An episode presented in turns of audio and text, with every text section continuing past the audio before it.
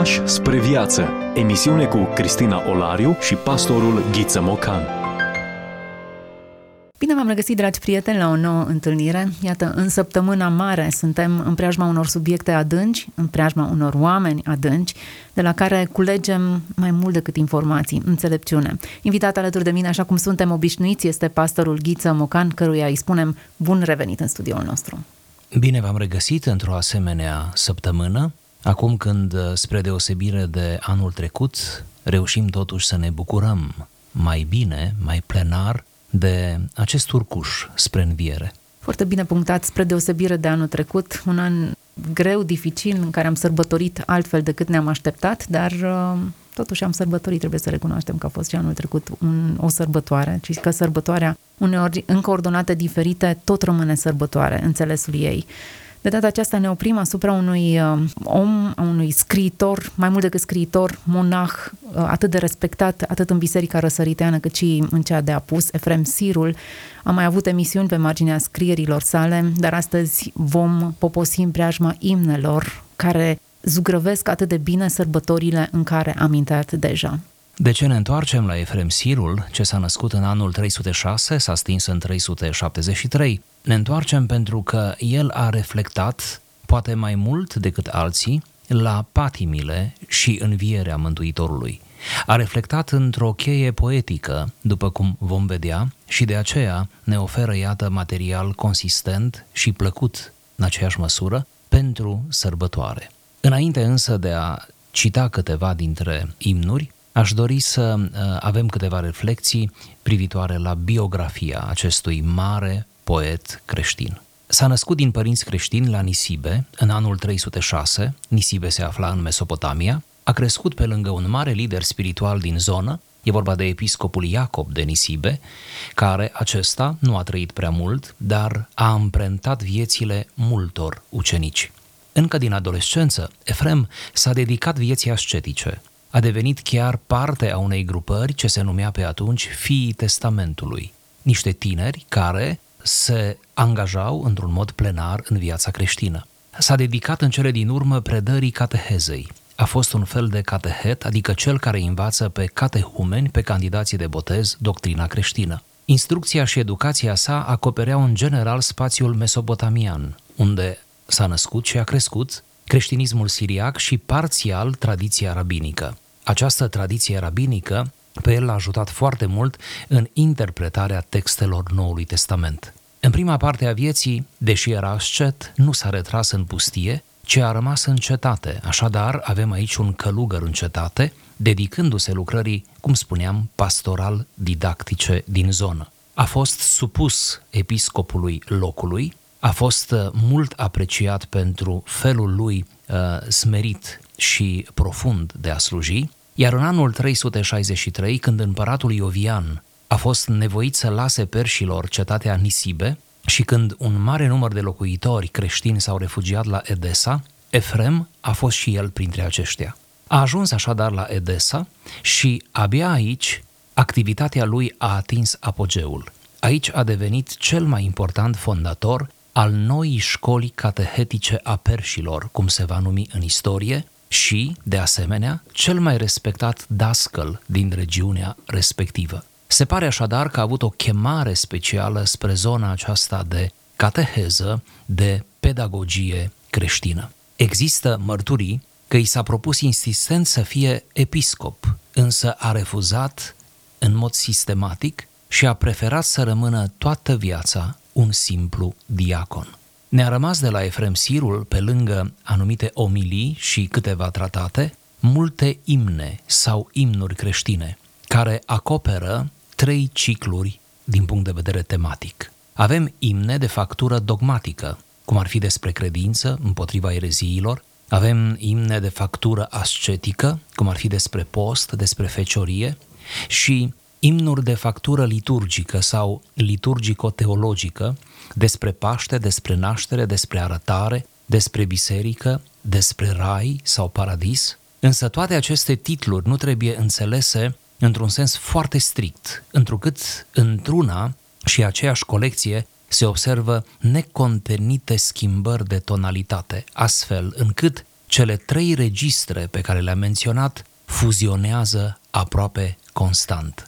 Noi vom cita astăzi din um, cele trei cicluri de imne, imnele azimilor, imnele răstignirii și ale învierii, care sunt puse în ediția românească într-un singur volum, structurate pe principalele evenimente ce alcătuiesc așa numitul trium pascal. E vorba de cina cea de taină, răstignirea și învierea lui Hristos. Teologia pascală a lui Efrem prezintă, cum văd specialiștii, o uimitoare întrepătrundere între conținut și formă, între gândirea teologică și stilul poetic.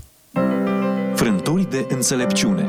Vorbim despre autori care nu au voie să fie uitați. Discuție cu pastorul Ghiță Mocanu.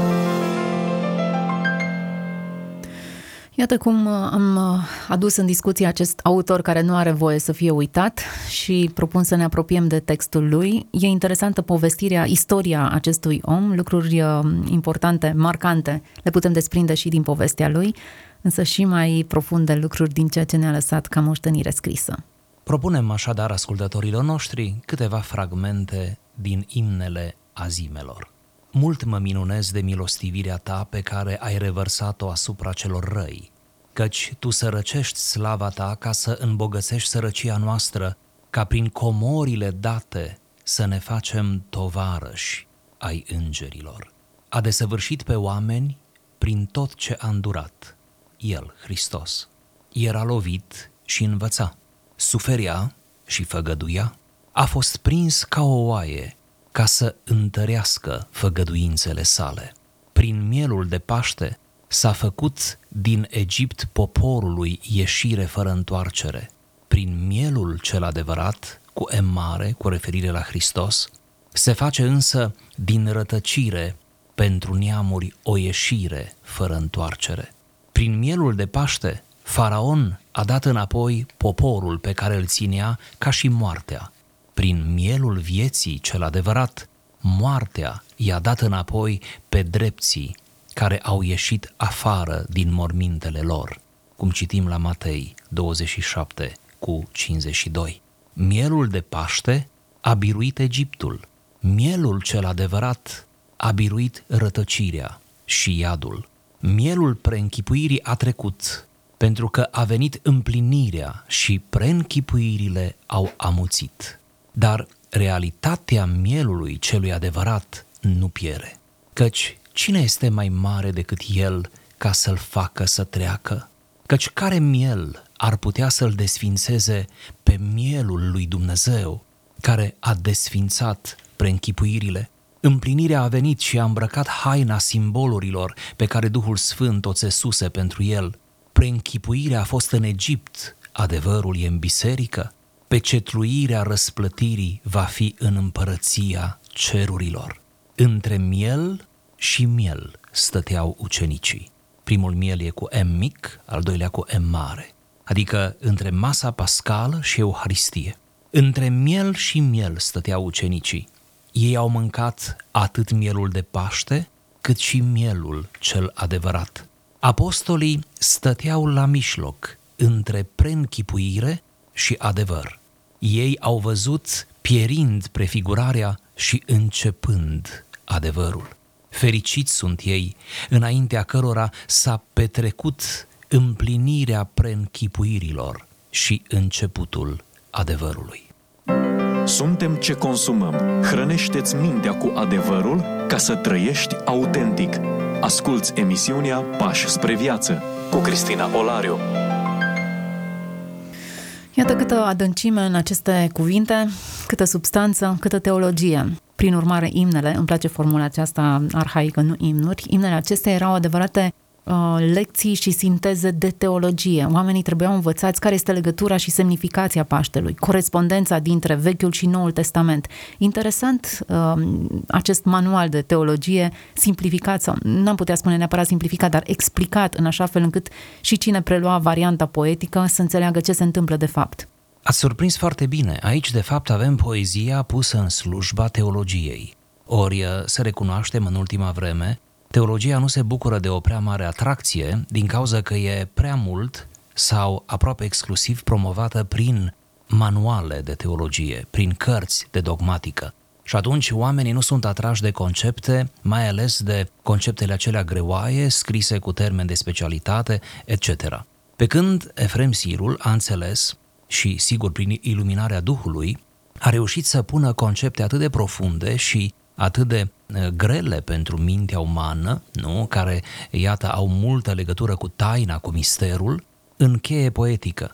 De fapt, s-a și spus de-a lungul secolelor că marile adevăruri ar trebui puse în această uh, cheie poetică, tocmai pentru a le face accesibile tuturor. Aș vrea să am două premize de la care ar trebui să pornim în analiza operei lui Efrem Sirul. Pe de o parte, el face în poeziile lui, în imne, teologie, folosindu-se de o unealtă numită analogie sau antiteză, dar mai degrabă analogie. Adică aproape toate imnele stabilesc legături foarte interesante între Noul Testament și Vechiul Testament și invers. Ori această teologie prin analogie este tipică secolului IV, secolului V și s-ar putea ca noi să fi pierdut și acest apetit pentru analogie și să fim uneori prea confiscați de verset, de cuvânt, poate de elementul acesta filologic al textului. Pe când, iată-l, Efrem Sirul, compară cu atâta ușurință și profunzime în același timp mielul din Gosen, mielul din Egipt, cu mielul Hristos, cu M mare. A doua premiză, pe care trebuie să o luăm în calcul, este că de-a lungul imnelor, Efrem, cu foarte multă lejeritate și naturalețe, trece de la persoana a doua la persoana a treia în ceea ce îl privește pe Dumnezeu. Așadar, sunt secvențe în care, după cum ați văzut și în citatul meu, sunt secvențe în care Efrem se adresează direct lui Dumnezeu, spunând, mult mă minunez de milostivirea pe care ai revărsat-o asupra celor răi, căci tu sărăcești slava ta ca să îmbogățești sărăcia noastră.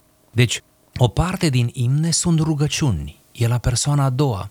Se adresează, iată, ă, direct lui Dumnezeu, teologisind.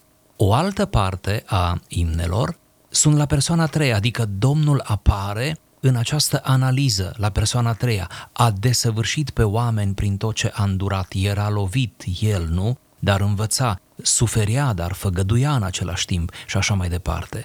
Deci ă, să observăm și această această frumoasă trecere naturală de la persoana a doua la persoana a treia și apoi din nou uh, se întoarce în rugăciune. În fond, toate aceste imne, indiferent de subiect, sunt doxologii, sunt slăvire a lui Dumnezeu cu cuvinte potrivite, profund teologice și de aceea ele pot să constituie adevărate lecții pentru noi. Interesante cele două fațete. Sentimentul că lucrurile sunt spuse atât de simplu, dar profund. Uh, complexitate, dar explicată într-un limbaj foarte accesibil, ceea ce e un adevărat har. Nu mulți reușesc să exprime lucruri atât de adânci în expresii atât de simple, în câteva cuvinte să reușești să încapsulezi atât de multă um, profunzime spirituală. A desăvârșit pe oameni prin tot ce a îndurat, era lovit și învăța, suferea și făgăduia, a fost prins ca o aie ca să întărească făgăduințele sale. Am revenit asupra acestei um, afirmații, mi s-a părut foarte profunde. De fapt, toate sunt profunde le cumula în sine, fiind ascet în mijlocul cetății. Mi s-a părut importantă această, această reflexie. Mulți dintre noi suntem în mijlocul cetății, dar atât de atrași și cuprinși de zgomot încât nu reușim să ne desprindem ca să ajungem la profunzimea aceasta. Poate tocmai exercițiul acesta de a ne întoarce înspre acești părinți ai bisericii, înspre moștenirea pe care ei ne-o lasă, ne ajută să conștientizăm că e prea mult zgomot și că suntem prea mult în cetate și nu reușim să ieșim din ea ca să ne apropiem de sărbătorile acestea cum ar trebui. Iată că asceza, retragerea, este posibilă și în mijlocul cetății.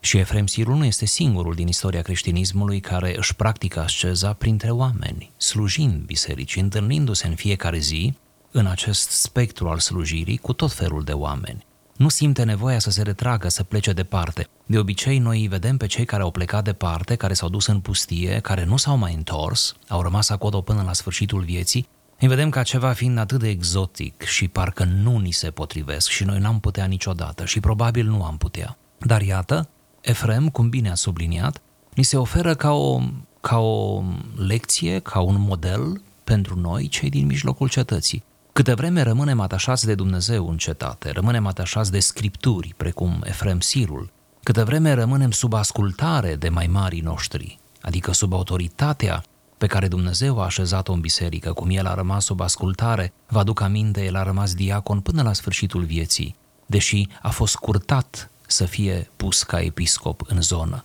dar el a rămas ca diacon. Deci, Poate și aceasta vreme... era o formă de asceză. Sigur. Ar trebui să explicăm în contextul actual ce ar însemna asceză. Da, uh, ar trebui să explicăm. Um, asceza însemna pentru ei atunci și ar trebui să însemne și pentru noi un uh, program de rugăciune zilnic pe care să-l respectăm cu rigurozitate, exceptând situațiile cu totul obiective. Ar trebui să însemne cele două zile de post pe săptămână. Ar trebui să însemne de asemenea milostenie. Milostenie nu atât din bunuri sau nu numai din bunuri, ci milostenie din timp, milostenie din resursele, da, uh, nemateriale pe care le avem și ar trebui să mai însemne de asemenea tot la șeză intră uh, această uh, misiune sau acest, acest efort misionar a fiecăruia dintre noi de a duce Evanghelia până la marginile pământului, așa cum ne-a rânduit Dumnezeu cu posibilitățile noastre a fiecăruia în parte. Deci cumva asceza înseamnă ritmul susținut al vieții de credință și asceza are ca obiect trupul, bineînțeles. Și trupul devine, iată, un instrument al mântuirii. Hmm. Bine punctat și cred că e bine să le aducem în prezent toate lucrurile acestea. Dacă am fi contemporan cu Efrem Sirul, el cred că le-ar articula în așa fel încât să le, să le simțim. Ba chiar mai mult, nu numai că le-ar articula, ne-ar chema la școala lui. El a fost aproape toată viața profesor pentru candidații la botez. Cine s-ar simți dintre teologii de azi onorat să fie toată viața profesor la cateheză? El asta a fost. Și dacă noi am fi, la un moment dat, într-una din seriile lui de cateheză lui Efrem Sirul, el ne-ar învăța, înainte de a ne învăța versete și de a ne învăța elemente din scriptură, ne-ar învăța toate aceste deprinderi spirituale, duhovnicești, de a ne uh, apropia de Dumnezeu cu rugăciune, cu postire, cu milostenie, cu părtășie, cu misiune, cu toate acestea. Să ne întoarcem la imnele azimelor. Azimile sunt folosite ca un simbol și încă există o sărbătoare pe care evrei o celebrează săptămâna azimilor, așa o și nume sărbătoarea azimilor. Iar iată că Efrem suprapune cele două sărbători și explică de fapt ce s-a întâmplat atunci în uh, ieșirea de la, din Egipt și cum se leagă cele două, care este puntea de legătură. Prin urmare, a explica o sărbătoare din prisma sărbătorilor evreiești, a explica scriptura cu scriptura, e de fapt cea mai corectă variantă de a vorbi despre ea.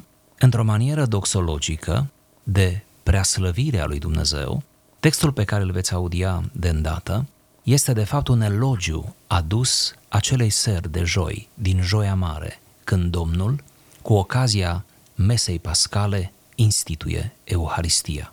Să ascultăm. Fericită ești tu, seară din urmă, căci în tine s-a împlinit seara Egiptului. Întru tine Domnul nostru a mâncat micul Paște, făcându-și el însuși Paștele cel mare. Paștele s-a amestecat cu Paște, praznicul s-a unit cu praznic și aici praznic e cu pe mare. Un Paște trecător cu altul netrecător, preînchipuire și împlinire. Fericit ești tu, locule, căci în tine s-a înălțat cumpăna adevărului întinsă spre amândouă părțile. Două Paște au fost și doi miei, două popoare și două legi. Poporul era ca și Paștele său, miel trecător, și ca și vremea lui a mielului a trecut și a pierit și poporul. Mântuirea neamurilor e adevăr care nu piere, căci ea este mielul care nu trece. Fericit ești tu, locule, căci doi ucenici au fost trimiși și ei au venit și te-au pregătit pentru cina sa. Disprețuite au ajuns templul pe care l-a zidit Solomon și palatul lui Irod.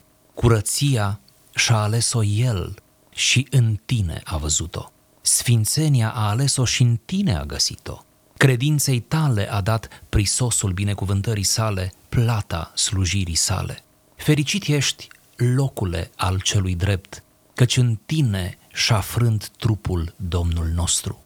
Micul loc s-a făcut oglindă pentru întreaga zidire pe care el o umplea.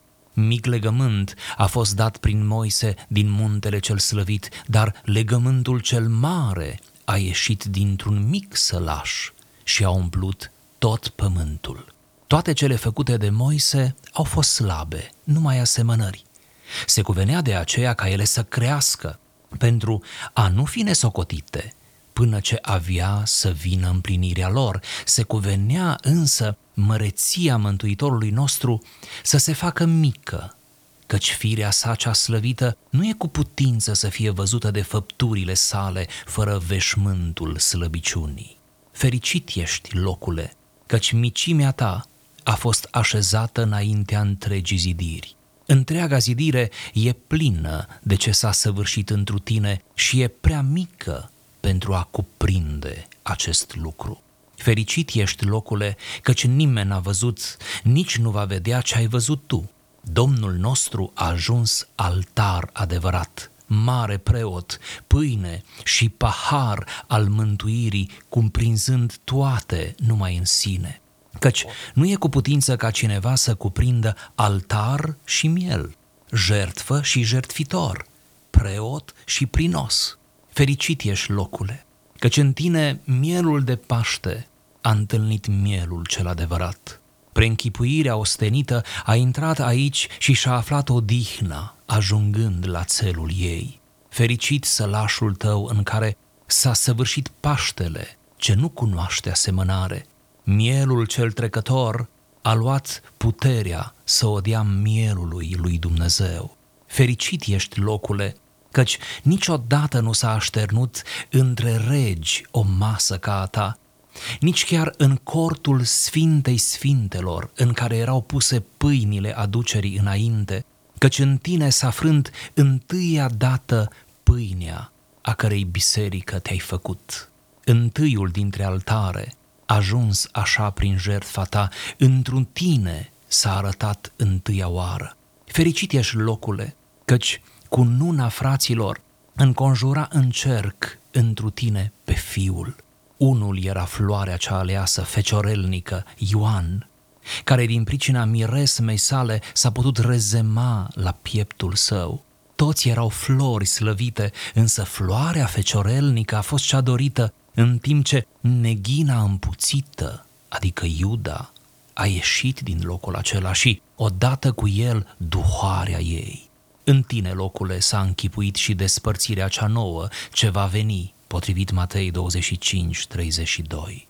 Căci fiul întunericului Iuda a plecat în noapte și a îmbrăcat veșmântul întunecimii înrudite cu el. În tine, locule, s-a evit și uimirea între ucenici pentru ceea ce auzeau. Niciodată durerile n-au cuprins o femeie în chinurile nașterii, cum i-a cuprins jalea atunci pe cei 12.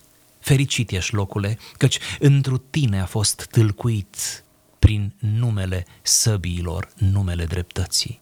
Căci sabia care a tăiat urechea slugii, Matei 26, 51, a desfințat legea ce ne socotea cuvintele sale. Dar cel milostiv a venit și a tămăduit-o, iar sabiei i-a îngăduit să intre din nou în teacă, simbol al legii celei aspre, stăvilite prin arătarea celui blând. Suntem ce consumăm. Hrănește-ți mintea cu adevărul ca să trăiești autentic. Asculți emisiunea Pași spre viață cu Cristina Olariu.